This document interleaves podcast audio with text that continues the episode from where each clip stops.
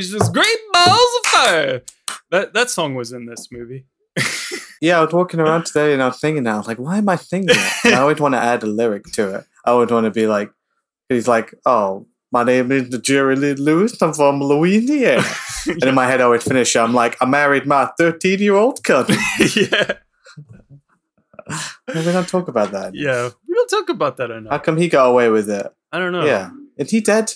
Um, Is Jerry Lee Lewis dead? Let he- us know in the comments. I think he did die. No, Yeah, yeah. probably good. I remember like him passing away actually. Um Oh, man. Did he die in the Great Ball of Fire? actually he's no, he's not dead at all. Oh, shit.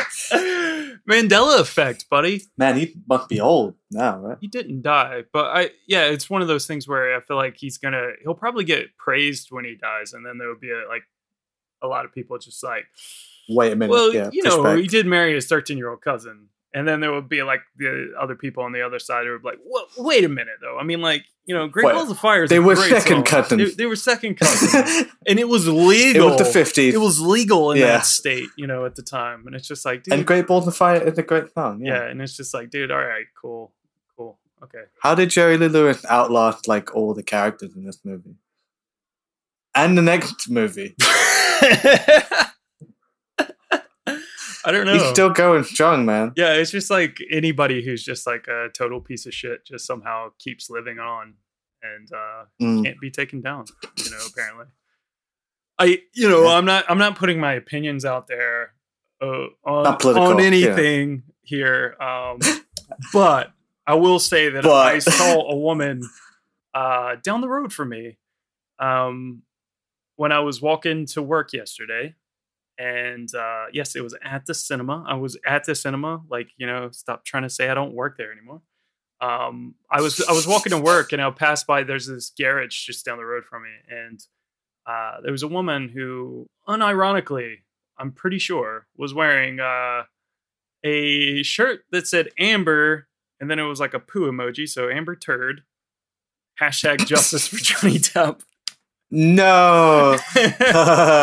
And I'm like- that's funny. what other whatever side you are on um you know that's that's just a poor poor decision of a shirt She paid money for that. she paid money for that i mean i wouldn't wear that if i got that for free because it just looked really bad it was some bad design for a t-shirt Yeah, it's gonna be one of those things in a few months. You go to a charity shop and it's gonna be full of like justice for Amber, Yeah. Justice for Johnny Depp T-shirts, like Yeah. a whole rack full of them. just next to like all the sports uh merchandise that like was shipped you know out for like a team that didn't win a big championship so because you know they like they'll make like the special t-shirts for the other team just in case like you know the super bowl Yeah. but it would be like the wrong team Yeah.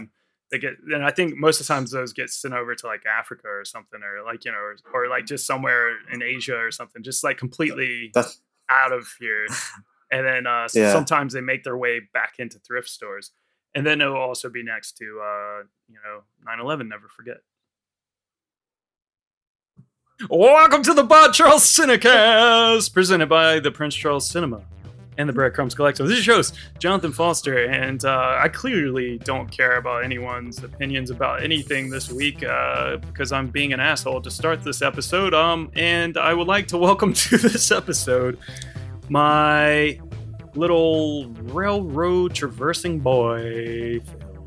How's it going, Fil? railroad boy. You got railroaded this weekend? What happened? No. I just, what? Never forget. That's a that's a t-shirt waiting to happen. yeah, I got I got railroaded, and hmm. all I got was this loud t-shirt and it got a turd emoji at the bottom of it, or just a dead body. I don't know. I don't really know what that is. yeah. I think it could, you know, again, it could apply to either week. You know, Yeah. wrong side of the track, it's not a movie. Exactly. Someone's gonna get called trash in this episode or next week's episode. Let's just so let's, let's, just, just get it out of the way. agree. yeah, let's just agree that we're all trash, and we can just start to, you know, deal with that Yeah. at least. But yeah, I'm okay. I feel like these kids, you know, I'm just wandering down the road to the, you know, on the slow march towards death, Ooh. Yeah. I mean, holding a stick. sometimes that's just like you know what life is is like. Really, you know, you just um, just sitting here thinking like, you know, I'm getting older, and uh, you know, I didn't. I feel like you know, I didn't have quite the adventure that I wish I could have had, you know, when I was younger, like these kids did. And um, and, Yeah. and it's sad because I think about the future generations, which only makes me sadder that they're never going to have this sort of love and adventure with their pals, um, like these kids got to have, and like we sort of had. But like you know, Sure. older you Caught the tail end of it. yeah the, the you know the older we get the like more kind of like strict and controlled things are and more it feels dangerous to let kids go run wild out in the wild uh, so i don't know Mm. i don't know man it's a sad world we're living in I don't know. This film makes me think. You know, it's like it's very nostalgic, right? It's like, oh, you know, wasn't it ever as good as it was when you were twelve? yeah And then you're like, wasn't even good then. when does it get yeah good? when does it get good oh man That's how you start an episode. it is it is it really is Fil how, how many minutes have you gotten been a couple weeks. Um, I'm up to 15 minutes. 15 all right Yeah. okay okay so we- we've edited a little bit more Yeah, How, how are these extra 12 minutes looking? Janky, Janky. janky. are you feeling No, it's are looking. you feeling good about it? I'm feeling good about it. I've hit my first sort of uh, roadblock with it, Mhm. where you know, in the haze of shooting all night for three weeks, sometimes you don't realize that things, these things, uh, you know, shot days apart are supposed to happen minutes apart. Yeah. And now I don't think it will work because people are in completely different spots than they should be. Uh, So I might have to do some rearranging and put something in between to sort of hold over the time. But no, it's good. It's a bit, it's awkward still. okay. It's a lot of like, this will be funny. once it's like, you know, once like it's been mixed and like, you know, the dialogue's like the audio fixed and like there's music underneath and it's, you know, it's not, it's just a little, a little awkward. But it's, it's, it's going as well as it can. I'm, I love, I love staring at screens. I'm not losing my vision. That's the uh, the early stages of that. I'm I'm sure it's just like so hard to tell. Um, yeah. What is this? Yeah. What is this going to be? mm, just imagine, um, you know, staring at you know a SoundCloud private link uh, for the past like I don't know seven years, and just filtering in songs every so often, and then like creating new playlists out of all the songs that you know you weren't you weren't sure you were going to use, and then you know, and then you create new songs, and then they get added to that, and then just seven years of like you know just kind of nothing happening. And then you get killed in a knife fight. Yeah. Is that why I didn't never release my album? you had me you had me uh, thinking about that, you know, last week when uh, you you brought up, you know, and I just started to like, you know, maybe I should uh, you know, move some stuff around here in the new place and just uh, get things situated so that, you know, should I wanna, you know, try to crack open my guitar case and plug in into my amp and stuff and just play a little bit that maybe you know it could be the good time the right time to make some progress. And then um my guitar's still in its case and I made any progress. It's seven years in a week now. But you know, counting? It's all just a blur. The time, you know. yeah you know who is counting though the man who directed this film he was counting down the Jerry Lee Lewis. He was counting down the days, baby. Jerry Lee Lewis was counting down the days until his 13 year old cousin turned 18, just like Drake was counting down the days until the Millie Bobby Brown was turning 18. And, and just like, you know, um, Allegedly. yeah, uh, just like the director of this movie was counting down the days for Donald Trump to uh, get out of office because he's very politically motivated. Mm. Fil, let's uh, let's let's talk about nepotism. Men, men, men, men, children of men, men, men, men, men. children of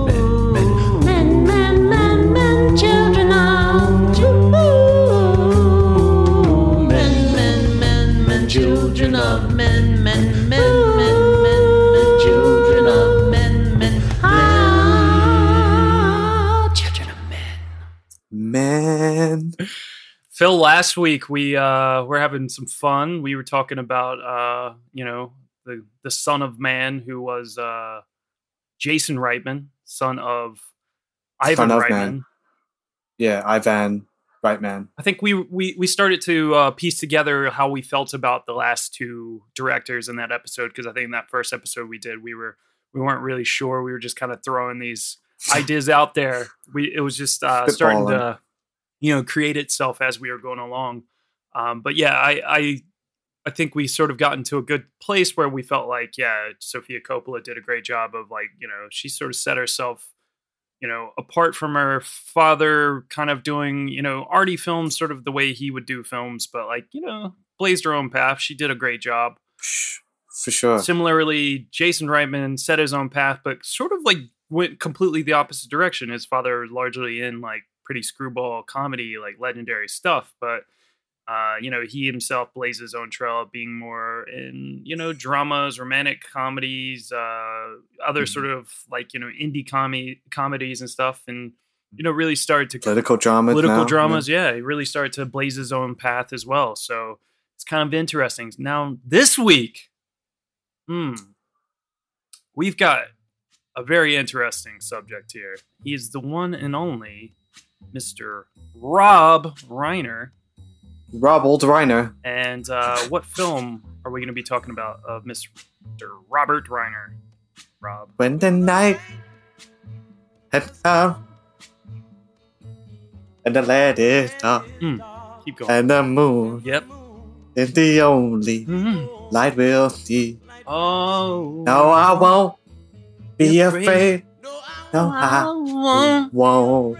Shed Be a tear. afraid. Is it that? Oh yeah. yeah. Shit. I Uh, don't know. You might be right. just as long as You you stand- stay. Stand, Stand by me. Stand by me.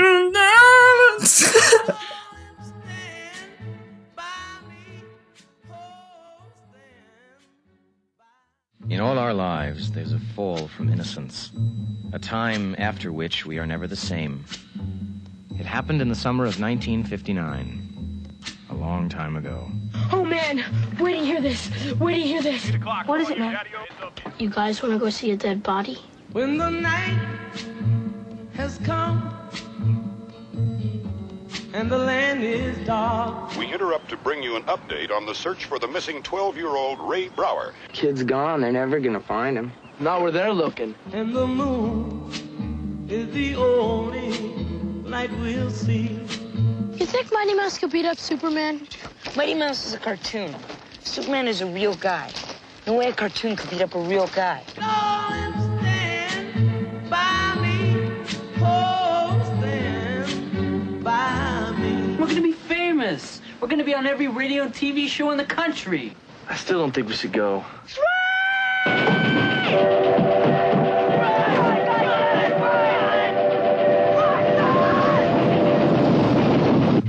have one food for the rest of my life, that's easy. Pez. Cherry flavored Pez.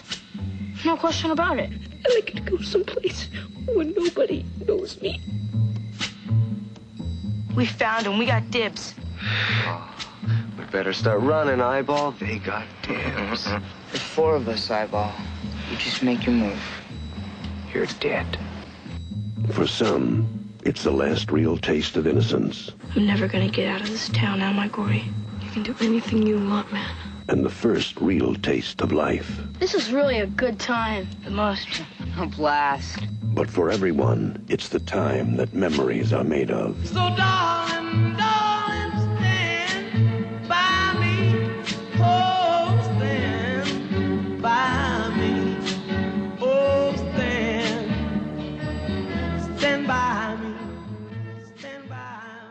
Shocked by reading the news about the death of a dear friend, the now late 30 something writer, Gordy LaChance, played by Richard Dreyfuss, takes a trip down memory lane to Oregon in the hot summer of 1959. Yes, we uh, are going to be talking about some people in this film who aren't the best of people.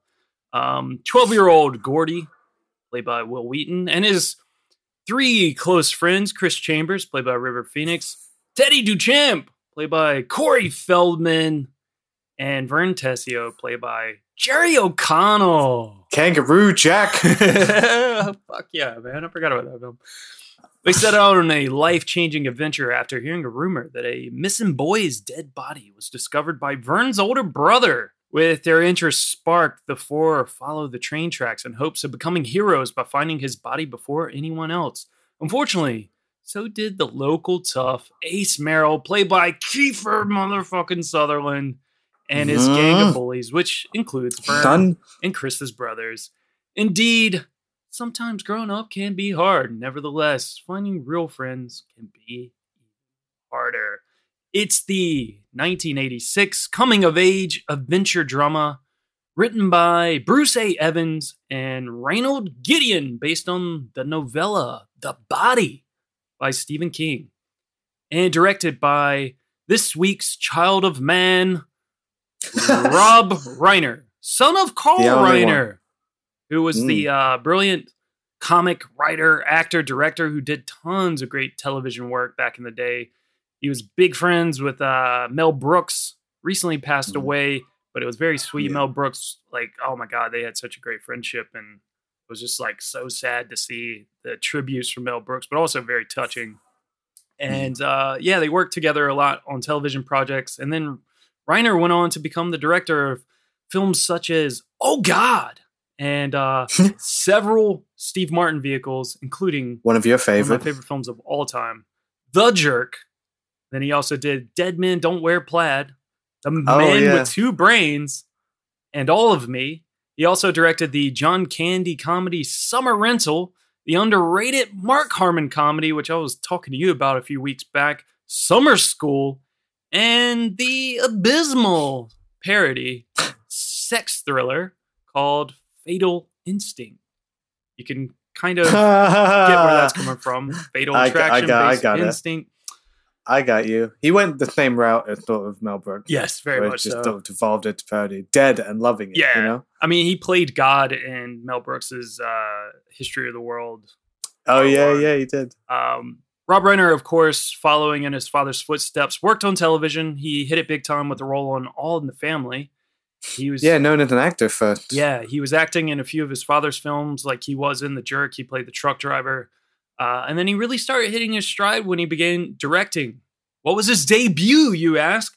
None other than This Is Spinal Tap, where he played the filmmaker as well, Coming out the gate. Marty DiBergi. So fuck yes.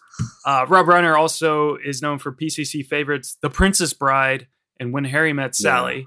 He also oh, man. has his Can't get enough of those. other Stephen King adaptation, Misery. So fucking good. What a run this dude had. Yeah, I know. They're all really close together as well. He directed the Academy Award nominated film A Few Good Men. And he also directed North, which is like one of these films. Elijah Wood one? Yeah, Elijah Wood. Some people Oh, I love like it, that some people hate it. It's sort of a funny one. And then he did, which I think is kind of an underrated 2007 comedy, is The Bucket List with Jack Nicholson and Morgan Freeman. Oh, I've never seen Very it. fun film. Yeah. I, I I did happen to like it. It's, it's a sweet movie. Um, and yeah, what a filmography. Yeah, man. And he still popped up in things. Like Yeah. he fucking killed the show in Wolf of Wall Street. Mhm. And uh did he Jordan dad? Yeah, Yeah, yeah, I think yeah. Leo's dad in that. He's so good in it, Yeah. just wearing up a storm. Yeah, he's great, man. He's really funny. I think like his films are really like you know, it's funny because we put this in there, and you know, obviously I knew all these things, but like I didn't really think about it until I was writing these out, like you know, last night in prep for this, and I, I was just like, dude, what a lineup of films! Like, holy That's shit! crazy. What like you know, some people are just like on fire for a bit, Yeah. and he had a good like 10, 15 years. where he Yeah. Just yeah, that dude was playing movie. MGA Jam, NBA Jam Tournament Edition. yeah, and he was yeah, hitting all the on shots. fire. He's on fire uh, at the buzzer. Slam jam. Slam jam. Yeah, dude. Insane, man. So good. Uh and Fil, what a movie Stand By Me is. Hot takes out the gate. Mm. Mm. I mean, what more can you say about Stand By Me? Like, I don't think I can put enough good words on it. Like, I watched it yesterday, and I don't, I hadn't seen it all the way through in a while. Obviously, a classic, but I loved it so much more than I remember. Yeah. And it got to me in more ways. And watching it through this prism um, of the child of man, it re- like it made it made it even better. There was stuff there that I wasn't noticing how heavy it was. Like there's a lot of daddy issues in this. yeah, very much so. and uh, for sure, I think Rob, like obviously the book. I read the book as well, Mhm. um, but both sort of are very autobiographical for Stephen King. Yeah. is like the kid who's like growing up with a you know uh, sort of neglected father, at least in this case, and maybe Rob Reiner using his own experience living you know in the shadow of his father, putting that on. It just it made it it totally made sense to talk about this movie. It's arguably his best movie anyway, but like it's his most personal, and it makes the most sense to talk about wi- within the season. But Yeah. no, fucking Stand By Me is the absolute classic. Like one of the best coming of age movies, one of the best 80s movies. Only gets better with time. Yeah. It's timeless in a way that like every I think every generation can enjoy it, even though it's quite it's quite specific to a time, like you were saying, you know, it's very much about growing up in the fifties, even though it's made in the eighties, because there was just that thing in the eighties where people were obsessed about the fifties, how like we're like Back to the Future and fucking Happy Days and shit. And like now we're obsessed with the 80s and 90s and now going into 2000. So we're just constantly looking 30 years behind Yeah. when life was so simple, you know? Um, but it never let that stuff get in the way of the darkness in the middle of it all. Yeah, like it's yeah. a, there's a tremendous amount of depth to the film. It's sad. It lets itself be sad, um, but it's also fun and joyful. It's being a kid. It's like it's so perfectly replicating that feeling of growing up. Of like, this is great, but I know this ends Yeah. Yeah. yeah. and that's the sad. It's like lost innocence, lost youth, and it's so perfectly done and stand by me, and it's so you know it immortalizes the pub, the best child cast ever, right? The four best fucking kids you could possibly get. One in particular who does meet a tragic end, who so which only makes the fucking film even sadder. But him, I mean, the film made me cry twice, and it's but it's kind it kind of both are kind of the same moment. One with the Chambers kid, and the other with Gordy. But like that bit in the wood, would it, it, just we'll get there. I don't want to Yeah. just say it now, but like no, it like really affected me more this time than it Hmm. had in a while. Like I I love it. It's fucking it's classic. It's Yeah. near perfect film, and Rob Reiner had a couple of had a fucking couple of those. Yeah. You know, so it's it and I'm so I'm so happy to be talking about it. It only had one thing that I think stopped the movie dead, and I would take take out just rip that shit. The only thing I don't like about that movie, and it's the Lardass story. really?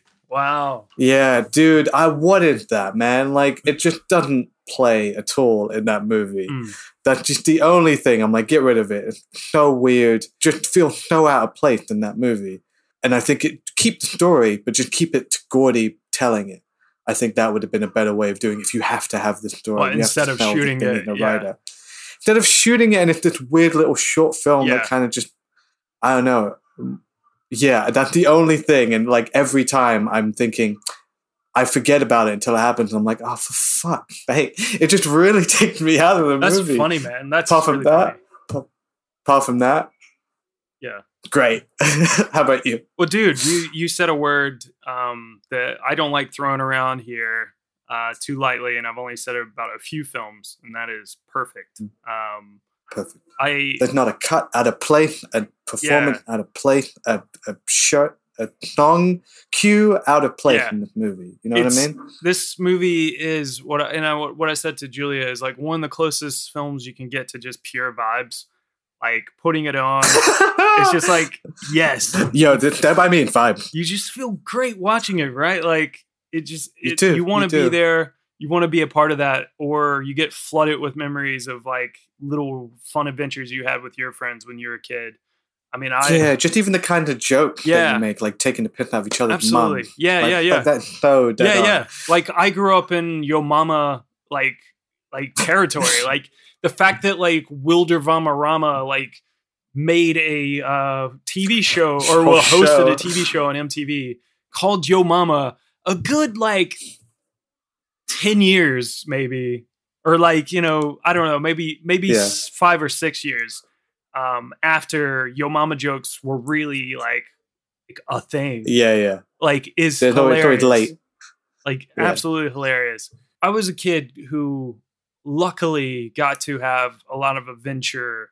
Um, I didn't live in a in a big city, but I lived in a decent sized city that had its elements of like you know you could escape to the woods and stuff and just go run around the woods and um, you know I I had a park down the road from my house uh, that was like a sort of neighborhood park and we my friends and I would always meet there and we'd go like explore in the woods. We'd find like there was a burnt down house in there. There was like a burnt like a burnt up car. You know, we would go like run around and just get lost in these woods and stuff and find like we found like a a, lake with a boat on it and stuff that we stole one time and then a rainstorm happened while we were on the boat and we all like just you know book it to the to the banks and Oh man, that's next yeah, week. we jump out and we like yeah, seriously. make out. Seriously, we made out. Yeah, uh, we all just start laughing for, for no reason, spontaneously. No, um, but yeah, it was just like these crazy like adventures, and my friends and I would have, and like I was flooded with these memories watching this film. I would say like, uh, with this film, there's some dated sort of like language that gets thrown around, but it's like you know, it's that sort of young kids in, Yeah, in 19 it's- like a film from era, yeah. 1986 uh, based on a time period of the 50s. So of course, there's going to be some like dated language. Yeah, can kids are fucking stupid Yeah. they, they say awful offensive Yeah, shit. absolutely. Um, there's no, you know, there's no excusing that sort of you know language, but it is like No. of the time. So it's like I let that shit slide. Um, like you know, just like homophobia sort of stuff gets thrown around. But like, what film Of course. that area do you not get shit like that from? Um, but yeah, anyway, it's like uh, it's it's 85 minutes, man, and so much Oh, happens. in It flies Yeah. by. Yeah. like you have incredible characters, character development, like a really gripping story, some twists and Mm. turns, adventure, like laughs, like uh goofy goofiness. Uh you have, you know, like thrills. You have Thrill. like fuck. yeah, just Train. proper like scary characters as well. You have like you know just the total embodiment of childhood and like you know just love and you know um friendship and just like all that like wrapped up in this story like and so much more Hmm. like you said great music nothing feels out of place it's just and nothing like like you said nothing like stands in the way of the story it's like you were not watching No. this thinking oh this is like you know hey remember that song from the 50s like the way i i hate throwing it out there but like stranger things I didn't say it, folks.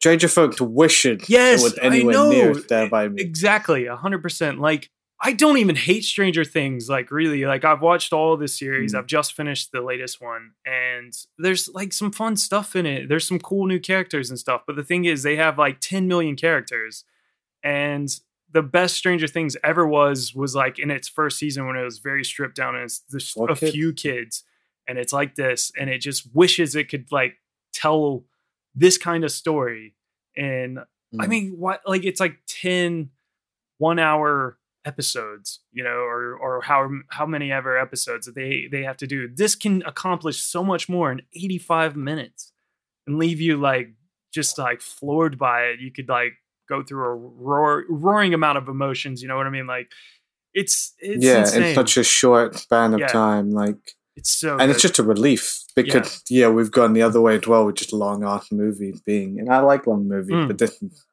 you get in, you get out, and you know you don't feel shortchanged and it's so satisfying and everybody gets a sort of everybody gets an arc, but like even the film, like no that's the difference between like the the book is more general. It's about all these kids sort of equally, and the film sort of focusing on uh, Gordy and and Chris to a certain extent. I think that helps the film a lot. Yeah. it gives it a driving force and just what a fucking sad story that is, and even like that, it you you get just enough to complete. You get like a couple flashbacks, and like you know you get it. Mhm. Like and the kids are selling it, and it's so. It I don't want to say on the nose, but like it that it's a it's a movie about the death of childhood. Yeah.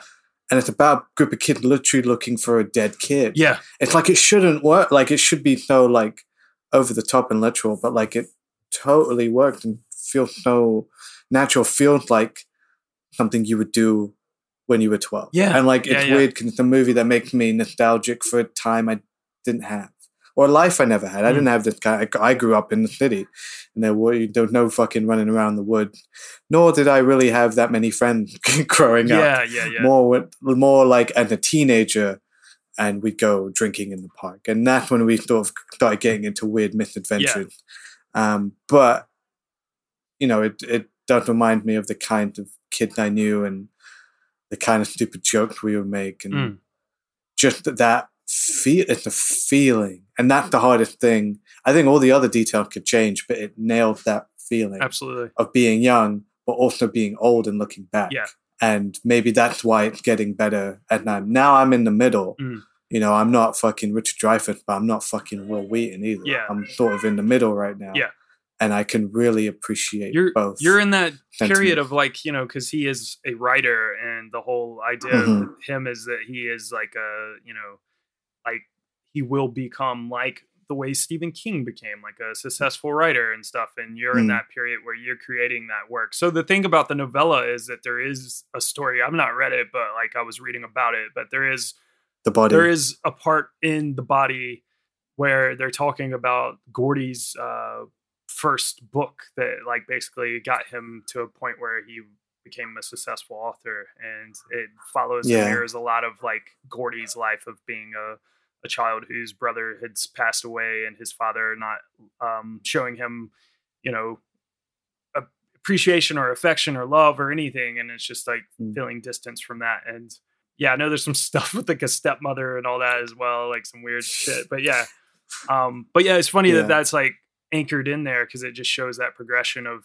the character which uh we didn't get in this film but like we see the bookends of it you know like with he is a Mhm. author who's looking back on the time and i think like what's really interesting about this and one of the striking uh parts that i never like i never really like focused on before until this time watching it because i've seen this film a million times and it's one of those films that like it's funny the the films that I throw around as being perfect or the uh, saying the word perfect to are the kinds of films that like I literally can just like put on anytime it's on. I'll just stick it on like I like you know no no bother because I know it like you know the back of my hand. Like I I remember every little scene. Comfortable. And watching it was really fun because Julia's I think had only seen it maybe twice now and. uh so, so yeah she didn't have that familiarity with it so like for me like i was like i knew every bit that was about to come up and i was just like so excited for different scenes Mm. including the scene that you've uh, said that you don't like i actually do like it but i'll get Oh. into it a little bit more in a bit but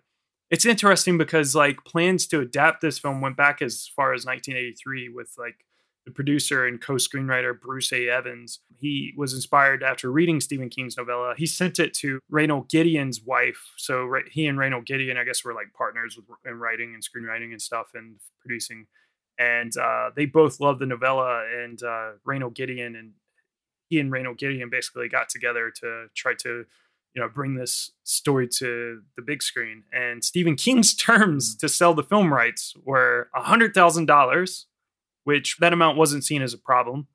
Um, but then he also wanted 10% gross profits, which was considered man. extremely excessive, especially at that time. I mean, that's a lot. It's a lot of money. Yeah. So yeah, so Evans and his co- co-writer Raynold Gideon pursued Adrian Lyne to direct the film, and Adrian Lyne had just done Flashdance and was currently working on Nine and a Half Weeks. Bruce A. Evans' original idea was to adapt the story as true as possible to the novella, even naming the film "The Body." Uh, but Columbia Mhm. Studios hated the name, with Yeah. the other screenwriter Raynold Gideon uh, commenting that it sounded either like an adult film, a bodybuilding a bodybuilding film, or Uh, another Stephen King horror movie. And yeah, just it like, doesn't doesn't doesn't, work. yeah, it works. Stand for, me much it works better. for the novella and also for the fact that it's Perfect It was a part of a collection of stories, and that book also Yeah. included like the Shawshank Redemption. Shawshank. so, That's like, how I read it. Yeah, which is Re- which was Rita Hayworth in the yeah, Shawshank Rita Redemption. Hayworth and Shawshank. Yeah, dude, what? Apt Pupil was also in that book as well, I believe. Um, so yeah, Yeah. fucking hell. Like, I mean, I think one day you could easily just have like a whole season dedicated to Stephen King adaptations because Jesus Christ, he's had Yeah. so many. I want to. it's insane. I want to know what he th- thought of this. Well, I think he liked it, but I don't. I don't. you probably have because that I know the he end. like notor. I know he like wasn't big on The Shining, which is probably one of the biggest, Which is most insane. successful adaptations Yeah. of it work. He hates The Yeah, Shining, um, and that's insane. Yeah, Like, yeah. No, I don't know if he's like an Alan Moore kind of guy where he just sort of hates every fucking Yeah. adaptation of his work, and you probably are prone to do. Yeah. Um, well, unfortunately for Adrian Lyne, uh, we'll get to the Stephen King thing at the end. Um, but unf- unfortunately for Adrian Lyne, uh, he was exhausted after shooting nine and a half weeks and he needed a vacation. So next they tapped Rob Reiner to direct. And Reiner was like pretty new at the time, obviously, like had just like done a spinal tap and stuff. So like this was pretty early days for Rob Reiner. And uh, they were they were willing to like you know he had a he had a name his father had a name so they were just willing to to go for it and uh, rob reiner said that in the book it was about the four boys which you kind of mentioned it's about each of them and then Mm. once i made gordy the fo- central focus of the piece then it made sense to me this movie was about uh, was all about a kid who didn't feel good about himself and whose father didn't love him and through the experience of going to find the dead body and his friendship with these boys he began to feel empowered and went on to become a very successful writer. He basically became Stephen King. So Rob Reiner knew that. Perfect. That dude, he understood. Yeah. He came in. He understood the fucking assignment. He also knew that uh, the body was a bad name, and he decided to go with the film. Uh, he s- decided to name the film "Stand by Me" based on the classic Benny King song, which uh, features in the film. Which we'll get to some of the music a little bit later. Oh yes, please. yeah. Um, Casting. Producers interviewed 70 boys uh, out of 300 who auditioned. Now, I don't know what went on at these interviews. Um, I don't want to even, I mean, I, I'm not even going to make that joke because. I don't want to think about that, dude. There's some like, yeah, I mean, we'll get into it. It's kind of sad with these, especially like some of these characters and stuff. Um, if you really want a good watch, like Alex Winter did this great film called Showbiz Kids uh, very recently. Yeah. Uh, awesome score, by the way, with Jeff Tweedy's music in it from Wilco. Um, it's it's incredible. I talked about it on the episode um, with him, the the live show. So if anyone was there or they happened to listen to that episode, you probably remember us bringing it up. It's incredible. It's really good, and it features uh, Wil Wheaton in it, who talks about you know his his life, you know, growing up off the back of this film, and then you also get the fact that like Alex Winter in that episode, that live show, happened to talk a little bit about the the two Corys, so Corey Feldman being one of them. And yeah, I mean, it's it's it's sad. Like you know, this film catapulted these kids to f- like just superstardom, really. And the '80s really Mm. had an insane power to it. Like, like kind of no, none sure. other. I mean, like the '80s, and then I guess you could say the '90s as well. I feel like it still happens, but I feel like the internet really like every day there's always someone new. There's always something new. There's always a, the next big pop star, and it's The it's 24 hour yeah, news it's cycle. really, yeah. like, Shit doesn't pop and like make connection like it did yeah, back then because you just had limited. Sure, you had the people on TV and that's who you fucking attached yourself to Absolutely. and they became icons. I, I mean, to be honest, the like you know bringing up Stranger Things again, but the last like thing to really feel like it had that sort of thing where stars were made from a television show or movie sure, the Stranger man. Things Yeah. kids, and the fact that Stranger Yeah. Things, um, you know, helped Netflix become such a huge power that like everyone had to have a streaming service. That now there's millions of stream, streaming platforms, and the fact that like Netflix decides, hey, let's release everything for binge watching purposes um it's out of the consciousness now and like you know the Mhm. fact that like they do that, like it, it's it's over, and you just think about these shows. Like you know, Disney's kind of playing a bit smart, doing a weekly release on some of these new shows. Stretch it out. Yeah, like because Better Call Saul is being you know aired on uh, television in America, and then it comes over here to the UK and Netflix weekly. So, like with that show, it gets released weekly, so it's stayed in the consciousness, and you can see people constantly talking about it, you know, for weeks on end. Mm. Stranger Things, like now that they that like they kind of helped like invent the you know the bingeable television series um in terms of modern series getting created that people are binge watching um and that's sort of netflix's you know like you know Whole deal. whole deal they they Mm, they shot yeah. their load and now it's like it's over like no one's talking about it anymore Mm. it's and that's kind of a shame and like you know with the the way modern culture is i think that sort of you know style of releasing shows and stuff is gonna i think it's gonna be hard to kind of create like really memorable stars i don't know it's hard to say i don't know Yeah, yeah. I mean, it's not it's not the best uh, way to release things sometimes, and like drop it all and people talking about it for a week and then they move on. Yeah. And it, um, but I mean, strange Things sort of stuck around. I think the only real test of anything, time, right? Like it's thirty years later, we're still talking about Stand by Me. Yeah. So it'll be the same thing. If twenty years we're still talking about Stranger Things, it won't matter yeah uh, how it went and uh, it came to be. But I mean, it's obviously still doing well. They're really trying to. I think they're trying to like milk as much as Yeah, they can absolutely. out of that show before the kids get. To, I mean, the kids have already sort of grown just up, way too old but they they're way too old, and like the whole enjoyment out of that show with like the Stand by Me thing, Yeah. which was like.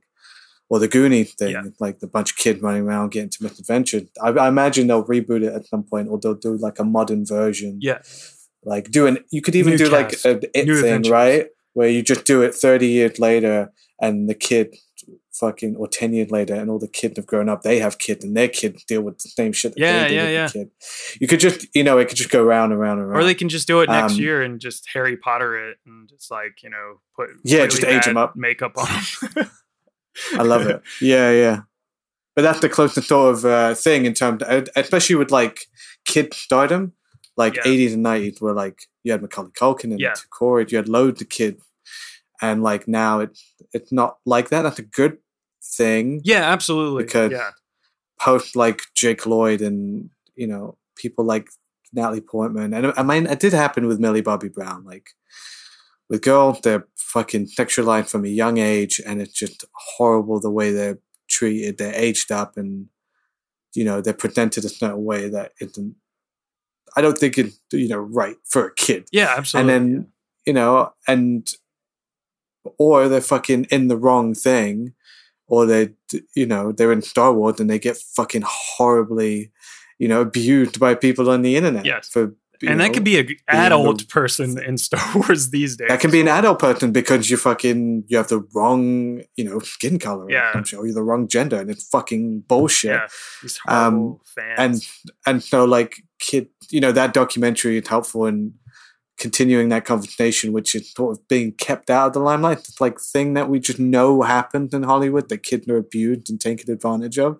And obviously it just happened in whenever fucking rich people are around. Yes, but it you know it like i remember something alex winter said about it was just like it just never changed him i forget who he spoke to. He spoke to like an old child star from like the 40s and 50s yeah, and how her experience was exactly like his experience, was exactly like that experience. It just hadn't changed in a hundred years. yeah, yeah, Um, and that just makes this movie a bit sad. It's like watching The Crow, right? Where like the story behind it just informs so much of how you watch that movie. Yeah. And Stand By Me had There's so much going on, and not here. you know in in bad and good ways. Yeah, there's so much going on here because like characters like Will, like you know, or like people like Wil Wheaton, like oh my god, what an incredible role! Like incredible performance.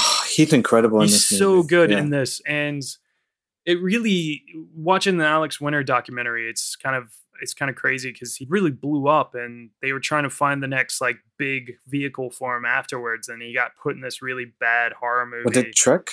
Um, was Oh no, I can't No. even remember what it was I called. thought that wasn't Star Trek. Oh no, no, that was pre like this pre Star Trek. later. Yeah, like this was still in the eighties. They were trying to find the next like thing for him, and uh, he got Mm. I don't know, like it's just some bad decisions, you know, getting made from agents or parents or something. I think he had a relatively decent family like family life and stuff. So I think he Mm. was protected in that sort of nature, but like he gets put in this really bad movie and um yeah, it just kind of it didn't hit right and then I think it kind of soured him or soured people on him and you know and then he Mhm. gets cast in Star Trek and it's funny because it like very much mirrors the way like people are treating some of these young actors and stuff who or or you know they could be adults but like you know people of color and and all that who end up in these Star Wars movies as of late or Star Mhm. Star Wars television shows and they just get treated horribly um, or just even Jake Lloyd yeah it's it's called back on Phantom Menace um,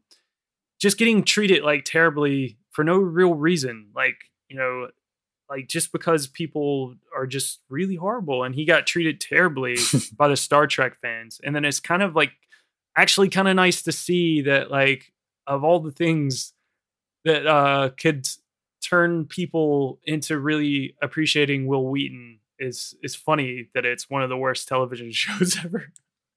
but um yeah, he was he was basically uh what what is the name of that stupid show? Um the geek show. Uh Big Bang Theory. Big Bang Theory. Sorry, I can't even remember the Yeah. name. Um yeah, so you know, it's it's But that really funny. helped That- cement him at like uh, King of the Nerds. ic- yeah. King of the Nerds, Yeah. man. Which is great because I think that helped turn him around on like fandom and stuff because I think he he was really soured on it. And it's a shame because he's incredible. It's such a young age. The curse, the curse of the horror film. The curse, yeah, that's it. Yeah. Yeah. It it looked really bad. I'd not seen it surprisingly because I've seen a lot of these like really bad 80s horror films. Um, yeah, uh, yeah, Wil Wheaton said that Rob Reiner found four young boys who were the characters we played. I was awkward and nerdy and shy and uncomfortable in my skin and sensitive. And River was cool and smart and passionate and even at that age, kind of like a father figure to some of us. Jerry was one of the funniest people I'd have ever seen in my life, either before or since. And oh, boss, man, totally boss. and Corey was unbelievably angry and in an incredible amount of pain and had a terrible relationship with his parents. Uh, Corey Feldman Yeah, man, too real. uh, how you know his home life translated on, into his own screen character. He says, "Most kids, sorry, I had to do the Corey Feldman. Most kids aren't thinking they're going to get hit by their parents because they're not doing well enough in school, which will prevent them from getting a work permit, which will prevent them from being an actor." Jerry O'Connell, who played Vern, uh, said that he was basically Vern that summer. He just stayed in that character and he was just trying to say the dumbest things possible. Uh, Ethan Hawke apparently auditioned for Chris Chambers, and River Phoenix originally actually went out for the role of Gordy, but River Phoenix ended up, you know, ended up with the role of Chris. Fucking River Phoenix, man. Like uh, as I mentioned, uh, what what um, Wil Wheaton had said that he was like a father figure. It's it's incredible. He really is in this film. It's like he is like a father figure. How how did that? it's insane. How did that kid do it? Like fucking River Phoenix is like a revelation, man. And like again, you're looking back and you're like you're thinking about what this kid could have done. And he did so much good work in a short time. Yeah. Um, but like, damn, I mean, fuck, he's incredible in this movie. He he's playing a partner, a best friend, Yeah. a brother, a father, and he's fucking twelve. Yeah. You know, like it should. It's insane. I think it might be the best performance from a kid that age I've ever seen. It's just it's so beyond his years. Yeah. It's so well thought out and well portrayed and like just everything. Like everything is just so subtle and that and they both do it. Like those two especially. But the way you described it there, they all are exactly those Yeah. characters. Like Chris is passionate and paternal and caring. Um, but it's also just dealt a shit hand Yeah. just by having a, a bad name. And like that's so palpable. Yeah, that scene is in- In- incredible in him. as well. That Yeah. the- We're the talking about the milk money. Yeah, I mean, like dude. Rob Reiner had to basically make them cry a few times to kind of get these best performances out of them as well. And I think that was uh, Mm. one of the scenes where he basically told River Phoenix to uh, think about a time where an adult really let him down and use that emotion to like draw out and, you know, for this scene. And when he did it, he said that like you know, River mm. Phoenix basically just like began weeping and like you know like you know they filmed the scene and they got that that take and everything but then he said afterwards he like had to go up and just give him a hug and stuff because like river phoenix was just like couldn't stop crying and stuff and i mean we've talked about it a little bit oh, with Oh, like man. the master episode i believe because we start getting into the weird cults and all that and you know the phoenix Yeah. definitely grew up in a weird sort of situation with a really weird religious cult down in south america and Mhm. ended up you know, bringing their kids to the states and uh, you know, ended up, yeah, like they they would become, you know, actors, child stars and stuff, and it, you know, the the life got the best of River Phoenix at a young age, and it's Mm. fucking sad, like just terribly Mhm. sad because he's so good in this at, at such a young age, and then he's done so many other incredible films and.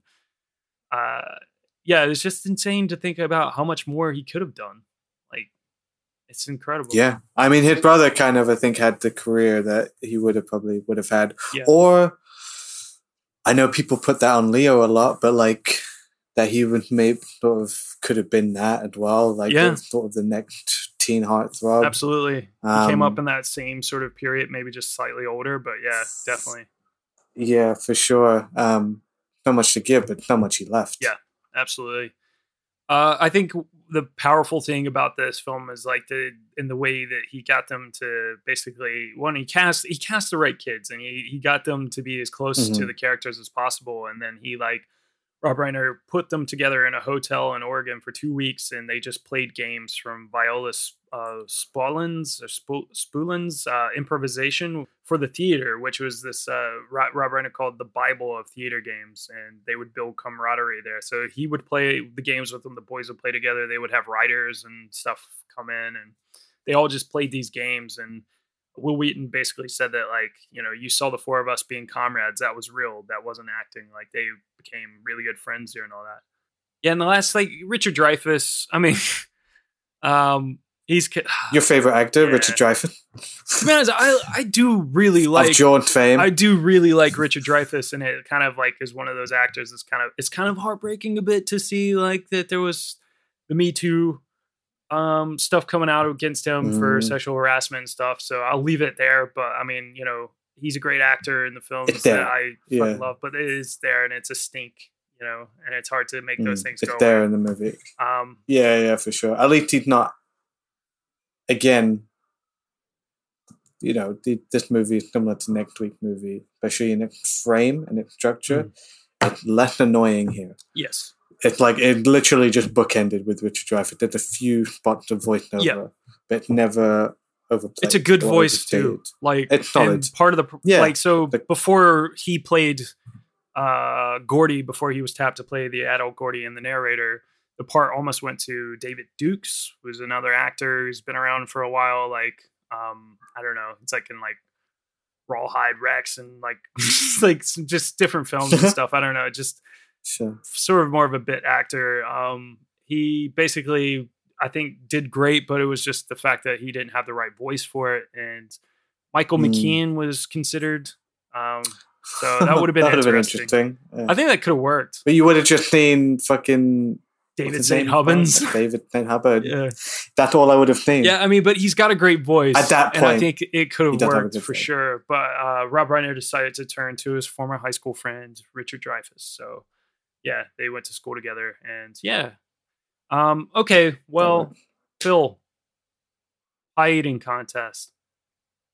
Ugh. Snack time. The changes are coming,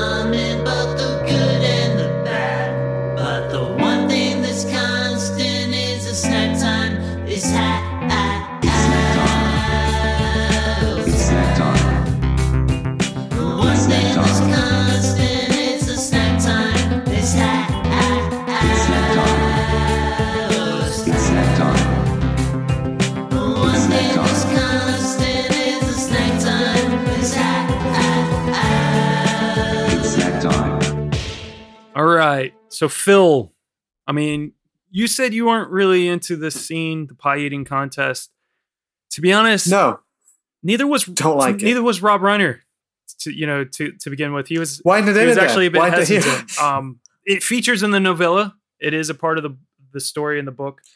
Um, Yeah. So Rob Reiner thought that if Gordy was supposed to become this great writer, that he wouldn't be writing a barf story, um, because, like I said, he's already attributed to the fact that he thinks that he saw Gordy as basically Stephen King. You know, he would grow up to become this great Mm-hmm. writer.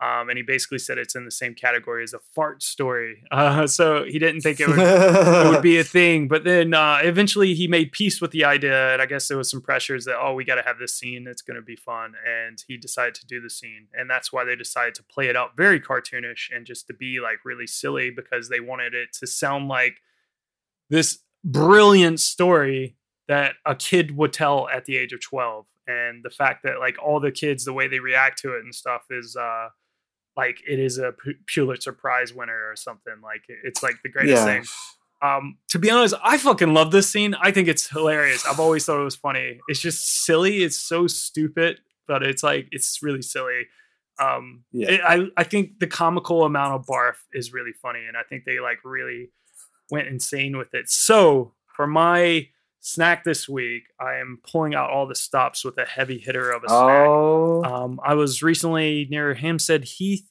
I found a shop that was selling American stuff, and I had to grab this thing. And then I happened to have some extra, and I was just like, dude, I've totally got to use this for this week. It is uh, a Pop Tart, but the fact that I went to this What? American store and got it because it is, as you can see, blue. It is blueberry Pop Tarts. oh, I got you. My favorite Pop Tart flavor. Yeah, I don't know if I've ever done blueberry Pop Tarts before, but no, not here. okay. We're just we're not toasting these bad boys. You're gonna eat it cold, because They are good that way. It's a little toaster pastry, but they are good that way. To be honest, Fil, the the best versions of these are the store brand versions at like you know Walmart or Food Lion. There's like a you know they all kind of taste the same, but they're somehow slightly better Pop Tart brand. anyway, All right, it's uh go for take it. a bite. Oh, God tier, man. God tier snack. God tier. I love a Pop Tart, especially a blueberry Pop Tart. Cherry Nice. is really good as well. Yeah, I feel like you've had Pop Tart before, but with like the regular yeah, it might have been sh- chocolate. Which you can only get chocolate something. here, really. Yeah. Yeah. How many? Um, trying to think of a good one. Uh, how many? I mean, this this movie had mad walk hard vibe. So how many? Uh, the wrong kid died. It oh, it's got to be five. The wrong kids died. five. Yeah, Oh man, that's good. in my opinion, I love a, I love a good Pop Tart, especially a good one, blueberry. Mm. Nothing quite tastes like a Pop Tart. It's a bit, you know, it's like the just completely artificial and great. Yeah, You know, yeah. And if I like what is it? and if I eat, you know, if I eat some or drink some castor oil later, you know, I might just be barfing blueberries all over the place. So That bit is so weird. it's like that bit in Matilda as well. I don't like that either, where the Oh, Brucey. cake. again, I just don't like eating. I think I maybe yeah maybe it's just you you're turned off by the eating. I don't know. really yeah, my palate is weird. Like I feel like I do have space for that kind of humor. I'm no stranger to toilet humor. If you've read my script, you know that. Um, but yeah, for some reason though, that shit doesn't work on me, and it just feels like it, it's not like a movie bereft of silliness. There's plenty of silliness in it, but I get it. I'll roll with you on it. I think I like the fact that it is it does feel separate the way they did shoot it. Like you you said, like it's just this like weird little mini movie in there because it's like In the middle it's of just shot like mean, and it, it's it's just told really silly. Everything about it is silly. The fact that this kid is supposed to be their age, but he's clearly a lot older, and he's just like in this ridiculous Yeah. fat suit to make him look even bigger. And then just the, like how yeah, how like I think what I like about it is that Gordy clearly has problems where he's getting like picked on and stuff, and or he doesn't feel confident, and it's a very Mm. like it, it's very telling because it's about a, a kid who's like really fat, and the way he gets picked on is is really harsh, and everybody's against Yeah. him, just like the bada boom, bada boom, bada boom, Yeah. bada boom, and then the whole "Hey Lord, Lourdes," like you know, just people shouting stuff like But then they start cheering him. uh, it's just like Yeah. it's just ridiculous. I love. I do love the bit after where they're just asking questions. Mm. Like again, treating it like really seriously. Like you know, Teddy doesn't like the ending, and Vern's like, "Did he pay to get into the contract?" no, Oh, okay, that's great. they just Yeah. let him in. Oh, Absolutely, that's a great so story, funny. Gordy. So funny. All right, sorry. What, what Okay. what's your snack? What do you? Have? You you went all out, and don't be mad. Mhm. don't be mad. I went a little light this week, but I thought it was appropriate. You know, I just completely ignored this scene. But you know, there's a bit where they're all hanging out in the junkyard, and Gordy goes to get provision. Yep. And he meets, you know, a really annoying, really mean fucking guy behind the counter Yeah. who just remind him that his brother's dead. Um, but you know, he gets a bunch of hamburger meat. That's not what I went for. I don't eat meat, and I don't. I didn't want to get a bunch of corn Yeah. either. Um, but he, what he does get, and what every kid knows, is the fucking just best way to have it is a glass bottle, Bottle. Coca Cola. of Coca I Cola. was so close to getting one of those. To be honest, amazing. when I saw it, as soon as I saw it, I'm like, I'm getting that. Could any? We just started getting these at the cinema Yeah. as well.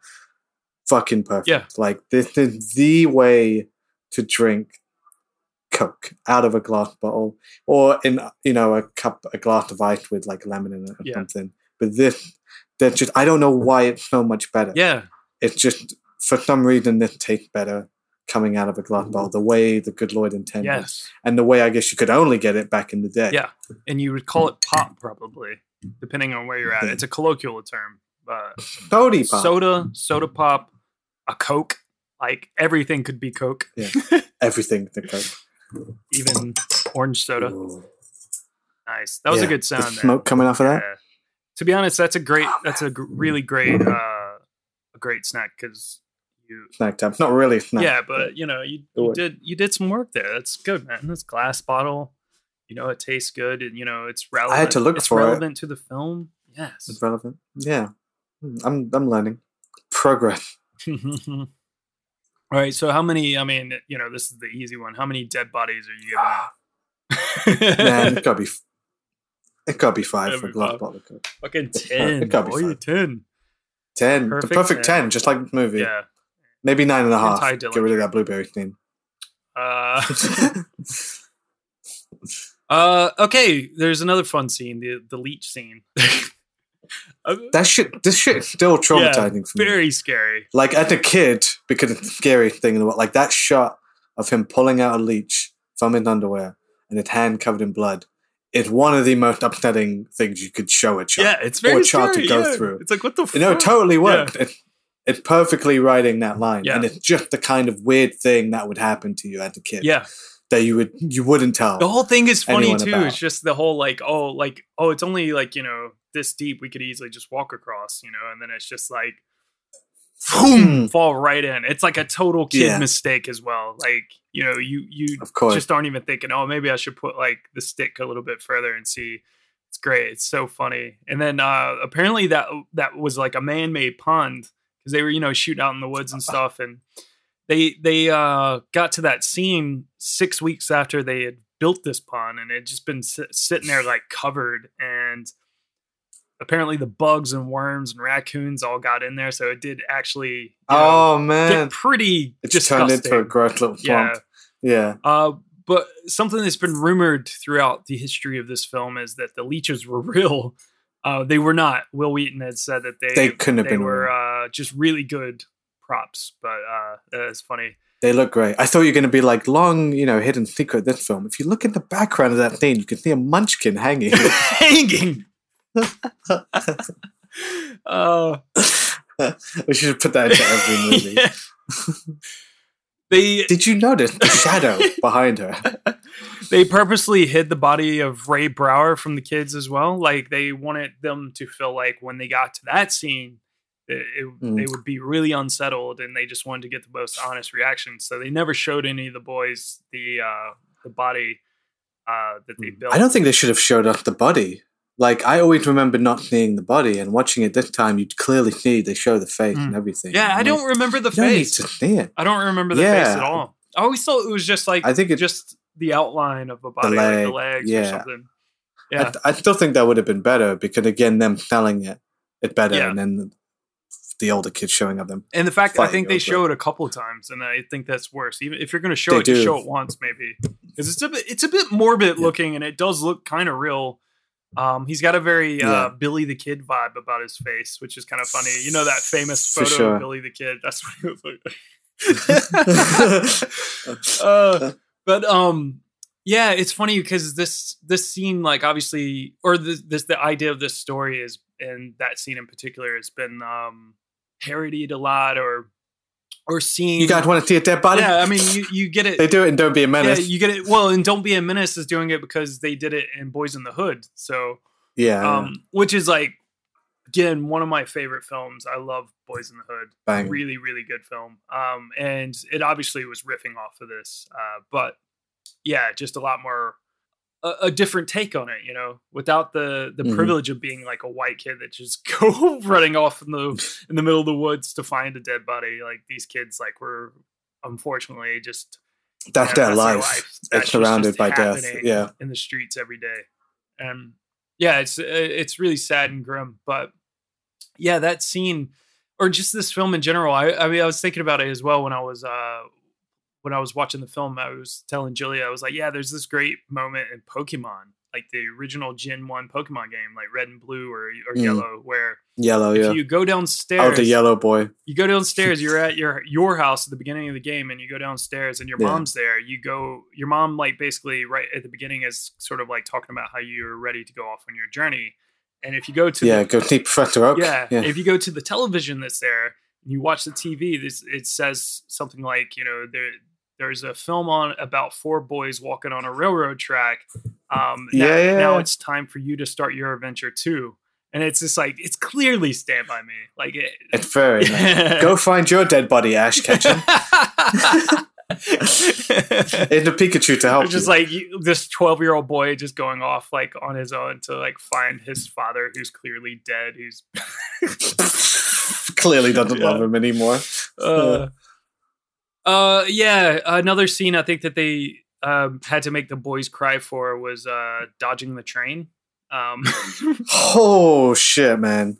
That dodging the train scene is still really incredible, and it's done re- like a shot like really well, Mm. like in a very smart way. There's only like they did, they only have to use that weird compositing shot a couple Yeah. times just to sell the fact that they're on the same track, Yeah. but then the rest is just close up and reactions and running. it's done so And it- well yeah like they're running, it's so it's well. just It's the camera thrilling, man. shaking and like they're crying. No, I've seen it a hundred times. I've seen it a hundred times, and every time I'm still like, that whole scene in general I'm holding my breath. even before the the train comes when vern like drops the cone and he like goes to grab it and like Oh, they just show his the cone. face. You don't even have any hair. they show his face through the trestles and it's just like it's they do that a lot these like like looking into the camera almost sort of shots and they're really Oh, good when he's eavesdropping on his brother. Yeah.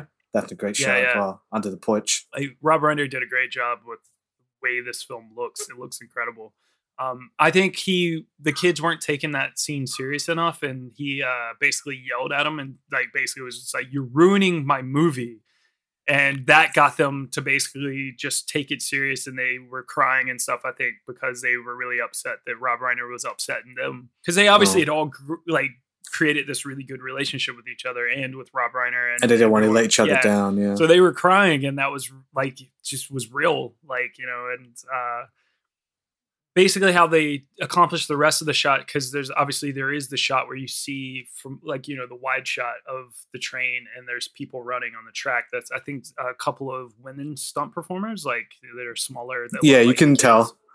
Um, so yeah, it's it's it's a great shot, great scene. It's like I remember playing in front of train tracks as well because that's one thing you can do in America. You can't do that here. You can't fucking get on track No.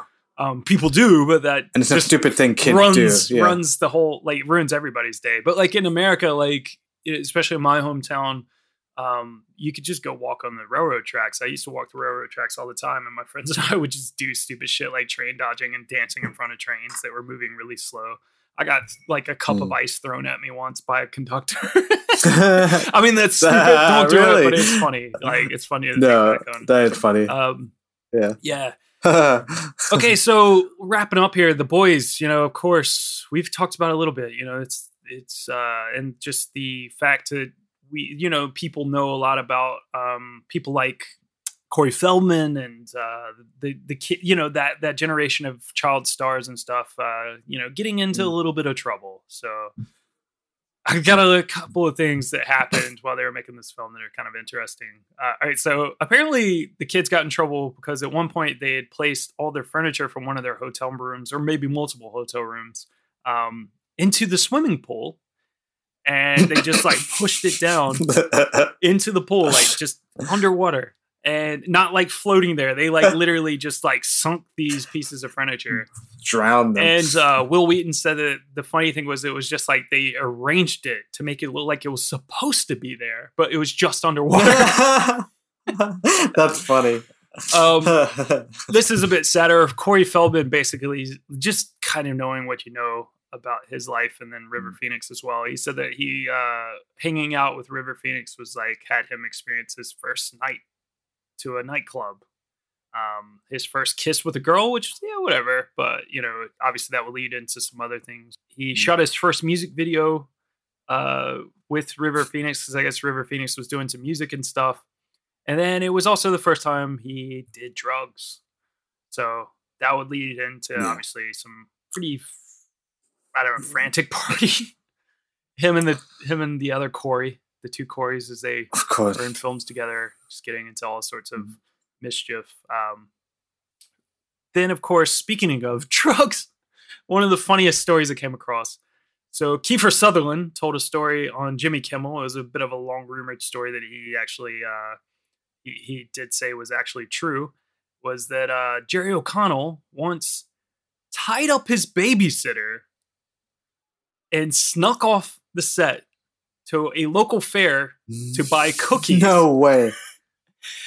Ah, he's So- just burn all over, isn't he?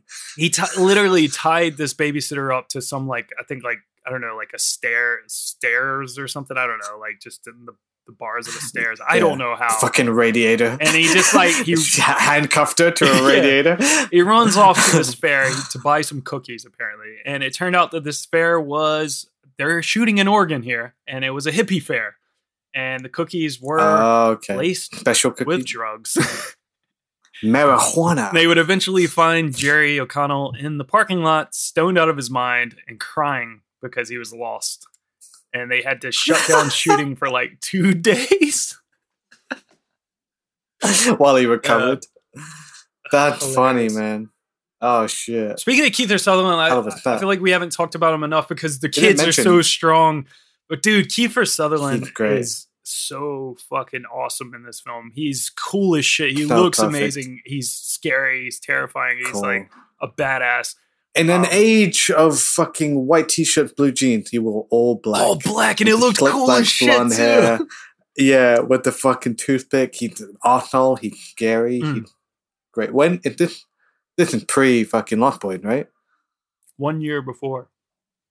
Yeah. Hmm. No, man, he's Kiefer Sutherland is so good. I'm just trying to see his trajectory there, but it's it's on that same vein, like the sort of cool, charming, but like terrifying. Very villain. scary.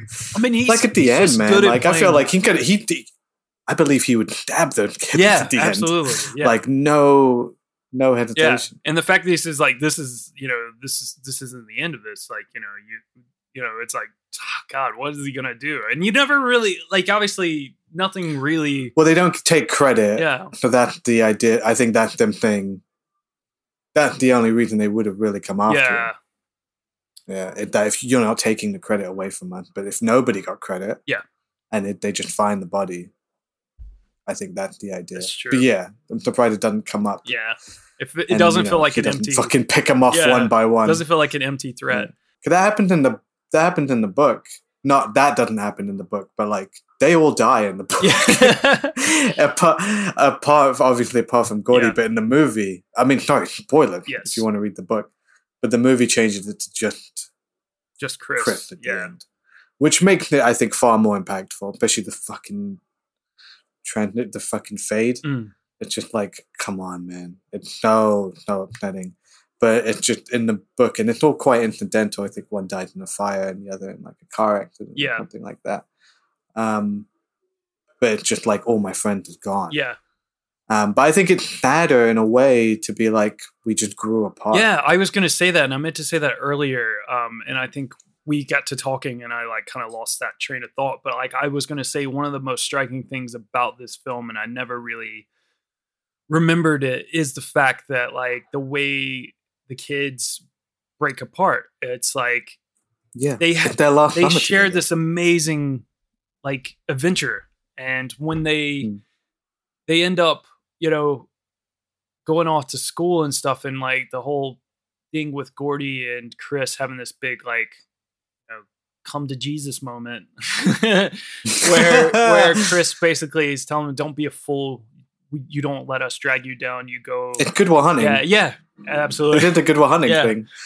You you go and you like you know take those classes and you like you know become a writer you're going to be a great writer and you know we're just going to drag you down and it's it's like it's fun it's a fun thought that like you know he and chris stayed friends and they went to school together and chris ended up becoming a lawyer and like he was successful and then they Mm. branched apart as adults do but like because you know you have some of your friends that you might But they have made it. you know been friends with throughout school and then you might still be very good friends with them but you haven't seen them in years but like you know if you were to see him it'd be like you know seeing a brother or something you know?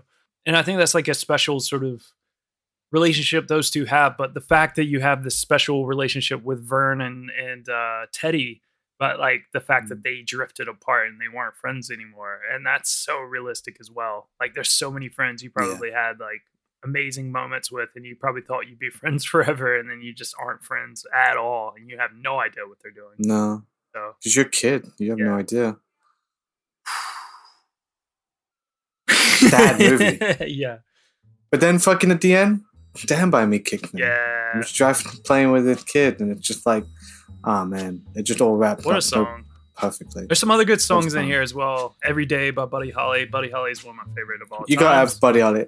That's a that's a nice little um reference to what like in the movie you can tell that it's brother. Sorry, shout out John Cusack. yes. He's john cusack absolutely yes. brilliant, Uh, and only in a couple scenes, yeah.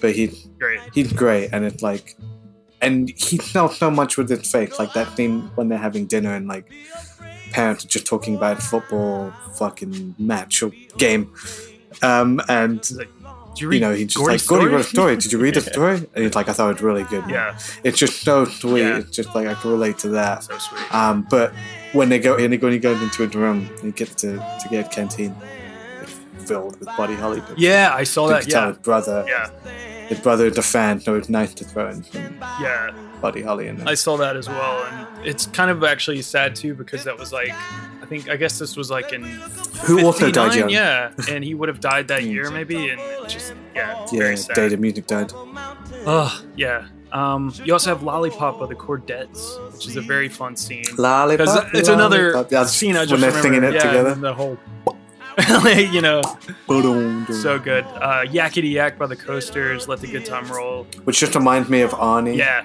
yeah, In, yeah. uh, fucking twins. He thinks that. Don't talk back. Yakety yak. That was a that was a song that was coming up in the eighties and nineties a lot, man. Um, at, I, I guess like the the like you were saying the fifties, the th- whole thirty year thing. Looking back on thirty years, because like you know the films of the eighties and the nineties really had a um, let, let's relive the classics, you know, of the fifties classic rock For and roll. sure, man. It's real, Yeah, it's man. funny. You tap into it. It's real. And now we're you know putting Kate Bush songs. Yeah, and everybody dressing like it's the early 2000s. Yeah, it's funny. Uh, the film was released in August of 1986. It grossed over $52 million on an $8 million budget. Critically, it was adored Oh. with a lot of praise for River Phoenix and Wil Wheaton. But there were some funny reviews of it as well with people like Walter Goodman, which sounds like, you know, Walter from The Big Lebowski and John Goodman. yes. a made up name. Um, from the New York Times, he said that Rob Reiner's direction hammers every obvious element in an obvious script. He did not like the film at all. It's Oh, which I thought fuck you. is kind of silly. Um, Heartless. but Fil, it is one of Stephen King's adaptations that he actually does like. Okay, good. Okay. He apparently was moved to tears, and he said it it was uh, true to the book and, and very moving. And Rob Reiner said that Stephen King had to he, he basically had a private screening for him, and he was really intimidated. Stephen King has said that he thinks Yeah. he scared Rob Reiner. Um, and after the film, Stephen King had to, you know, leave for 15 minutes to compose himself, and he returned and gave Rob Reiner a big hug and said, "That's the best film ever made out of anything I've written," which isn't saying much, but you really capture my story. It's autobiographical. wow, you had to reel it back in there. Yeah, yeah, yeah. I mean, that's just No, Stephen that's King in a great. nutshell. That's though. beautiful. Like he hates Yeah. every film. Everything. Crazy. Like Step Stand By Me. How do you? Did he hate Misery? Misery is fucking thick. I'm not sure of his opinion on Misery, but I do love Misery. The Shining And- apparently is very different from the book, and I Yeah. understand that. Especially because obviously he's prone to like putting a lot of his personal touches into the story, and like clearly The Shining is about dude dealing with alcoholism, Hmm. um, and maybe the, the sort of lacking in the film. But like, I think that's there just in a different way. And I know you didn't like Jack Nicholson thing. No, let's talking about The Shining now. I I I like the film. I think the film is the, but I get it, it's different. But I think Yeah. it's just the focus of the two pieces are different. Like Stand by Me in the body, it's very, despite all the differences, very much true to the spirit of it. Yeah. I think there's room one day to revisit a lot more Stephen King adaptations. I know we've talked about The Shining before in the past. For sure. But I mean, I want to watch that car one. Oh yeah, the- yeah. Maximum Overdrive Christine? or, or Christine, Christine, yeah. Maximum about the killer Overdrive hilarious as well. Killer truck. Is that the one he directed? Yeah. Um, Oh, cool. but there's, one day. like, I mean, God, dude, like you know, there's the Green Mile, there's Shawshank, like it's just an, an insane amount of films that uh, that Insane. adapted from books that he's written. Obviously, there's it as well, and Pet Sematary. Like, there's so many, and they're like varying degrees of good and bad and ugly and like tremendous. and it's like it'd be fun to like dive into because there's obviously like the films like franchise. uh, which I think I think it'd be good for franchise. yeah, it really would. Yeah, like a just a different take on franchise. Um, there's there's obviously their films like uh, Shawshank where are hold to a very high regard, but also I think there's room for the discussion of people who think that's like kind of overrated or something. Which um, Well, according to IMDb, it's the greatest movie ever made. So- exactly that's what I mean. That's what I mean. So, eh, but there will be That's the, the, people- only reason there will that be there is people- backlash, though. Yeah, there will Yeah. be people who will say otherwise, and I think, I you know, I don't have to put my opinion out there. I don't have to because one day maybe it will come out in an episode. Um, so stay tuned for that. Uh, yeah, this film though it was nominated for an Academy Award for Best Adapted Screenplay or whatever bullshit they called it back in the day, based on another subject or something. It was a really horrible name and it was nominated for two Golden Globes for Best Drama and also for uh, Best Director. Uh, eventually, Rob Reiner would name his production company Castle Rock after the name of the town in the book and the film. So, obviously, it was That's Stephen. King stories. Everything's based in Maine, so it was Castle Rock, Maine in the in the book. Mm. Um, but in the film, everything was set in Oregon, and they actually did shoot in Brownsville, Oregon, uh, in and around it. And there they have an annual Stand By Me Day, which includes, much to Fil's chagrin, a pie eating contest. of course. I'll just skip that bit. I go home when the pie eating contest starts. Well, Fil, I will be looking at uh, Rob Reiner as I stuff my face with my last bite of uh, blueberry pop tart. Um, pretty good. Is our boy living He's up damn good. to his he's a damn dad's- good director. He, he's living up in a way, in a completely, I don't know, in a different, Totally different. I think in a he's totally, surpassed. and I, I guess similarly to Jason Reitman, but like, I don't know if Carl Reiner would ever, yeah, he was never. you know, obviously, it's considered one of the great like comedians and writers yeah, of like American media, but like, you know, as a filmmaker, probably isn't, you know, as, as held well up in that. regarded. Yeah, as well regarded. So I think he completely laid the new path Yeah. with the same name. and surpassed. And he touched on the same thing, like he'd done good comedy, but that's mm-hmm. not his whole thing, and he'd done good drama, but that's not his whole thing. Yeah. He's kind of an ev- you know, a kind of yeah. jack of all trades. Yeah, every man. And but that I don't know if Carl Reiner ever had a run like fucking Rob Reiner did in the eighties. Yeah. You know what I mean? Yeah, I think he's a very good case of someone who definitely like stepped out of his father's. Uh, I mean, not even. Sh- it wasn't a large shadow, but like you know, he really took his his name and just like probably did his dad really proud. You know, and just had an incredible career. And I love that they Hmm. worked together. Like he, you know, they they would be. Like you know, Rob Reiner would be in his films, and he would appear in some of Rob Reiner's films, or they, you know, obviously had a really loving relationship, and that's great. You know, Hmm. like there was never uh, any of these Animosity. stories or animosity or anything about like oh don't you know there was nothing it's like they have a great relationship and that's awesome and uh, good to see and Mm. yeah like fuck more people need to talk about rob reiner's career i think I, I mean i don't know Yeah, man. i'm not saying that they don't but i feel like he his name kind of will get forgotten sometimes when it comes to the I, ca- I think because there's so many other names around him, but like Yeah. he and the linchpin, I think he did like Stand By Me, in the great film, and people be like, "It- it's based off a Stephen King book, Stephen King movie, River Phoenix, the River Phoenix movie. But like that guy is such a sure direction. He's grounding the whole thing. That's Yeah. like, if that doesn't work, that's not working. Same with like when Harry Met Sally, it's like it's a fucking brilliant screenplay from Nora Ephron. It's like, but he's there too. He's putting it Yeah. together, and um, Princess Bride is William Goldman, and it, William Goldman. yeah i think so yeah but he knows But like, you've he got knows, you know he knows what he wants yeah you got Mandy Patinkin. You got like the film Andre the Giant. Like that film Yeah. had the life of its own beyond the Spinal Tap. Probably not even really considered a Rob Reiner film. More Yeah, of a 'cause you got Guest Christopher film, and the Guest, yeah. first of many. Um, but yeah, they're, they're just like a, a run there that kind of fucking untouchable. I mean, Like, just think yeah. about like what Rob Reiner probably brought to Spinal Tap, just having like you know, even though it was his first film, but he was a child of, you know, a filmmaker and lived in you know show business and knew like how to make movies and like you know he goes to make and that's all they needed. yeah they just needed someone to help them get off the ground and spinal tap like you know would help, probably help establish christopher guest. Uh, well obviously it definitely established established christopher guest and michael mckean and all of them to like be able to yeah. create more of these wild and wacky you know stories and then go on to like hey i can direct this myself you know and uh, yeah dude. He i just yeah it's like he doesn't get that credit. It's funny. It really doesn't. I mean i'm not saying that, like his name doesn't have any weight but it just feels like it doesn't have as much weight as it maybe should. And it's kind of It's that thing of like, crazy. I think I mentioned last time with Ivan Reitman. It's like it's an age where we didn't really talk about like studio directors really being treated in the same like with the same respect as like maybe independent art house directors. Like, but you know, if you look at some of these people's filmography, they definitely had a voice and a style and a skill.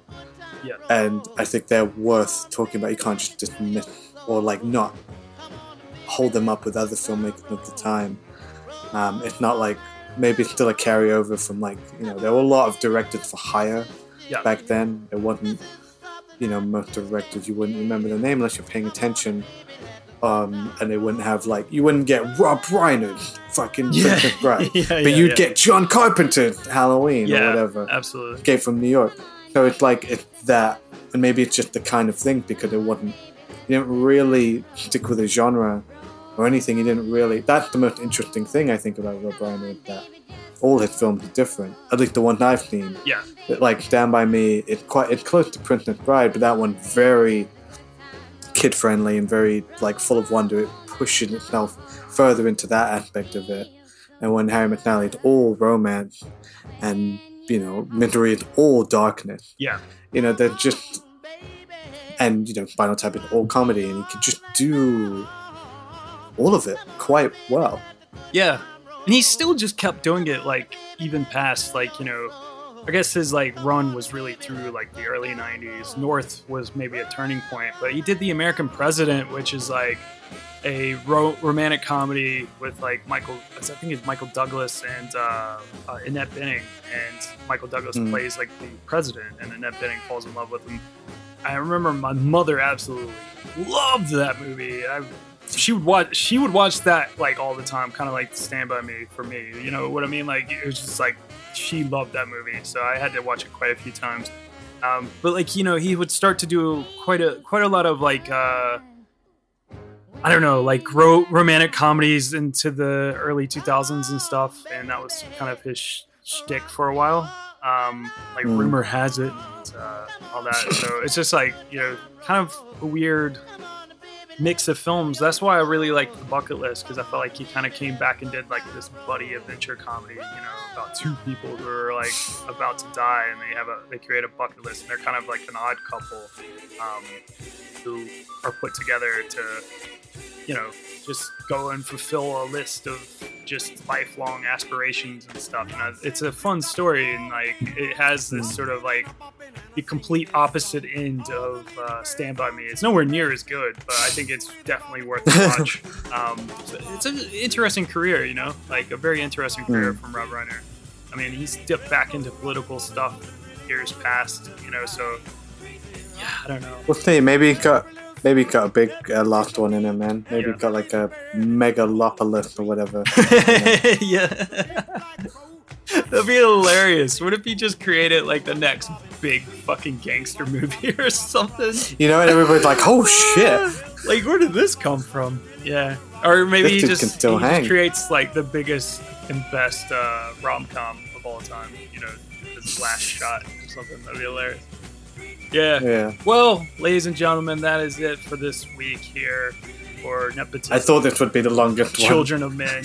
yeah, to be honest, it was longest because like uh, it's it's one of my faves, and I feel like it was going to be easier to kind of riff on this and kind of show some love for it. Um, like we've done when Harry met Sally and The Princess Bride is it's a funny one because uh, we could find room for that in future ideas and stuff of things that Fil and I have thrown out like to each other behind the scenes. Um, it could fit in some other territories, but also I have to kind of admit that like I never grew up with like sadly it's funny because I love Fred Savage and I, I watched a lot of stuff with him in it like Wonder Little Years? Monsters and Wonder Years and stuff when I was a kid. Wizard? Yeah, like uh, with, with the Princess Bride, you know, like I don't know what it was. It's it's funny because I grew up watching a lot of those films with people like Fred Savage, and you would think this and, and films like uh, Princess Bride and stuff. And I was a big wrestling fan and all that. But like I I, I don't know. It was one of these films that I didn't watch as a kid. It somehow missed me. So No, I'm with you. I watched it yeah, later. It wasn't until I it. was working at the cinema. I watched it later, and I don't have. I don't really have. Yeah, I think me too.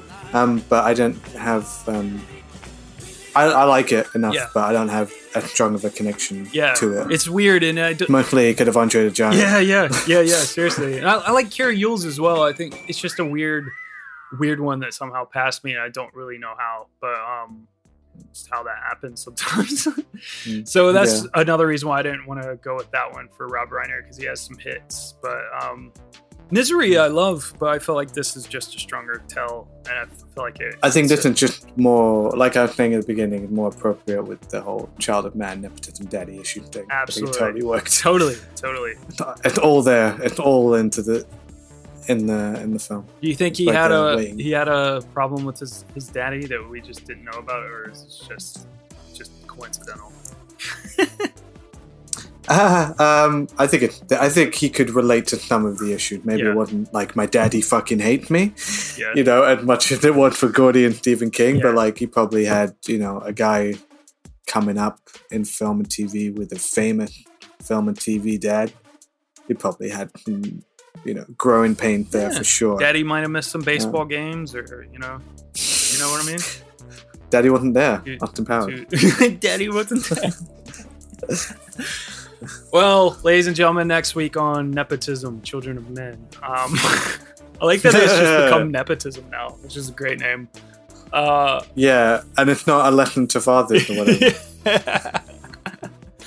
Throwback. Um, yeah, it's it's uh we we're not telling you what it is. Uh, you're just gonna have to guess. You gotta guess. gotta guess. We've actually given you some clues in this episode, so uh, we if yeah, a lot actually. you- I pretty much gave it away. If you feel like you need to know, like just go digging around. Uh, we can say that it is uh, a, A movie. child.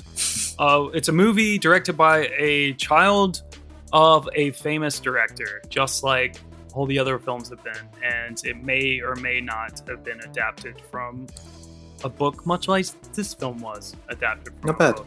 Also, Kiefer Sutherland, son of Donald, Donald Sutherland. Absolutely. Bang. Bang. Nepotism. Bang. Nepotism. Bang. Right in there. Bang. Right in there. Child man. Bang. Just get get right in there. Get right in there with the nepotism. Fil, what, what you got going on? Where, where can people find you? Um, you know, I'm at Faraway Ned in real life. um, I'm sitting on the floor and I'm staring at screens all day, or I'm at work, also staring at screens. So that's me. Great. Don't be afraid. Where- where can- I know it took you a long time. To what? To go outside? Well, no, to get past three minutes. So and you're now you're 15. So don't be afraid of it. You can do it. I feel like I feel like I'm it. gonna be at 15 for a while. I feel like you can do it, man. You can you could do this. Um, you know. Okay. You know, I mean, I wouldn't take advice that. from me. I appreciate. I need to hear it. Don't take advice Yeah. from me because apparently I haven't. No. I haven't, you know, accomplished much. Um, you know, I maybe I'll go um, sit and stare at my, you know, SoundCloud project and look at the songs again that have been sitting there for the last year that I've compiled, um, or, or a year and a half. I'm not sure. It's been a while. Um, might have been Hmm. 2020 when I really started that, and uh, they're just they've been sitting there. They'll they'll keep sitting there. You know, man, it's never too late. Yes. Uh, you can find me at Tall for All, T A L L, the number four A L L on Twitter and Instagram. And collectively with the podcast, you can find at the PCC Podcast on Twitter and Instagram. You can pop us an email, podcast at princecharlescinema.com. Tell us how we're doing, uh, say hi. And uh, yeah, if you want to support the podcast, it's patreon.com forward slash the PCC Podcast. You can support us at any level and you can get these ac- access to these episodes a whole two days early. Or you want to be special, you want to get some bonus episodes into your system if you haven't had enough of us. Um, there's a lot in the Patreon backlog, and also you can expect maybe once a month us to pop in with a new episode, a little bonus creature for you to enjoy. And that's for $5 hmm. or more a month or four pounds, whatever. And, you know, as we've been hmm, saying Whatever. It's cool. the last few weeks, buy a freaking cage. You Do it. Yeah. that. I still don't have the freak in a cage Yeah. And uh, domain, and I'm frustrated. I feel like we need that, you know? now more than ever. Yeah. All right, guys. Um, next week, I think it's gonna be. Let us know. Let us know. I think it's. I think it's gonna be mintery. In all senses of the word. yeah, I think so. I think you're about right there. Yeah. They wouldn't do the same director twice in a row, would they? Well, we have to tune in next week. We certainly would be lazy enough. It would be, yeah. Same sad time, same sad channel. Till then, um, I don't know. Just hang on. This podcast is presented by the Breadcrumbs Collective, home of the Pod Charles Cinecast, Caged In Coppola Connections, A Driptown Limerick, Maine, Franchised, and many more to come. Our shows are all presented ad free and made possible by listeners like you. Please support our shows by subscribing, leaving ratings and reviews, and becoming patrons at patreon.com. If you'd like to learn more about Breadcrumbs, head over to breadcrumbscollective.com. Breadcrumbs. It's more than a podcast network, it's family.